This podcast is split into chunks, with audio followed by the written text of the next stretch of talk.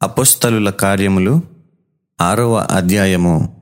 ఆ దినములలో శిష్యుల సంఖ్య విస్తరించుచున్నప్పుడు అనుదిన పరిచర్యలో తమలోని విధవరాండ్రను చిన్నచూపు చూచిరని హెబ్రియుల మీద గ్రీకు భాష మాట్లాడు యూదులు సణుగసాగిరి అప్పుడు పన్నెండుగురు అపోస్తలులు తమ యొద్దకు శిష్యుల సమూహమును పిలిచి మేము దేవుని వాక్యము బోధించుట మాని ఆహారము పంచిపెట్టుట యుక్తము కాదు. కాబట్టి సహోదరులారా ఆత్మతోనూ జ్ఞానముతోనూ నిండుకొని మంచి పేరు పొందిన ఏడుగురు మనుషులను మీలో ఏర్పరచుకొనుడి. మేము వారిని ఈ పనికి నియమింతుము. అయితే మేము ప్రార్థన ఎందును వాక్య పరిచర్య ఎందును ఎడతెగకయుందుమని చెప్పిరి. ఈ మాట జనసమూహమంతటికీ ఇష్టమైనందున వారు విశ్వాసముతోనూ పరిశుద్ధాత్మతోనూ నిండుకొనిన వాడైన స్టెఫను ఫిలిప్పు ప్రొకొరు నీకానోరు తీమోను పర్మెనాసు యూదుల మత ప్రవిష్టుడును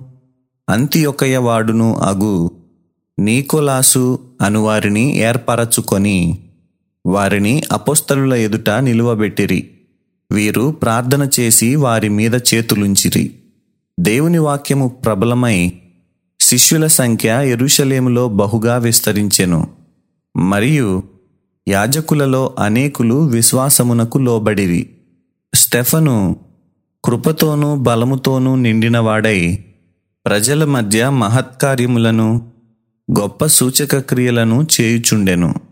అప్పుడు లిబెర్తీనుల తనబడిన సమాజములోను పురేనీయుల సమాజములోను అలెక్సంద్రియుల సమాజములోనూ కిలికియ నుండియు ఆసియ నుండియు వచ్చిన వారిలోనూ కొందరు వచ్చి స్టెఫనుతో తర్కించిరి గాని మాటలాడుటయందు అతడు అగపరచిన జ్ఞానమును అతనిని ప్రేరేపించిన ఆత్మను వారెదిరింపలేకపోయిరి.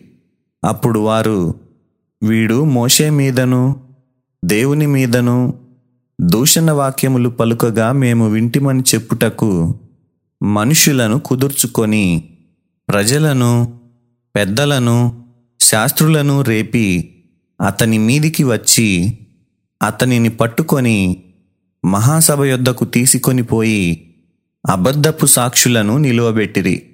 వారు ఈ మనుష్యుడెప్పుడునూ ఈ పరిశుద్ధ స్థలమునకును మన ధర్మశాస్త్రమునకును విరోధముగా మాట్లాడుచున్నాడు. ఈ నజరేయుడైన యేసు ఈ చోటును పాడు చేసి మోషే మనకిచ్చిన ఆచారములను మార్చునని వీడు చెప్పగా మేము వింటిమనిరి. సభలో కూర్చున్న వారందరూ అతని వైపు తేరి చూడగా అతని ముఖము దేవదూత ముఖము వలె వారికి కనబడెను. సత్యవేదా గ్రంథము ఆహా చదువా చక్కని గ్రంథము. దీని చదువు వారే ధన్యులు.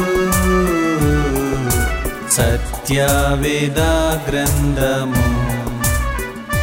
ఆహ చదువా చక్కని గ్రంథము.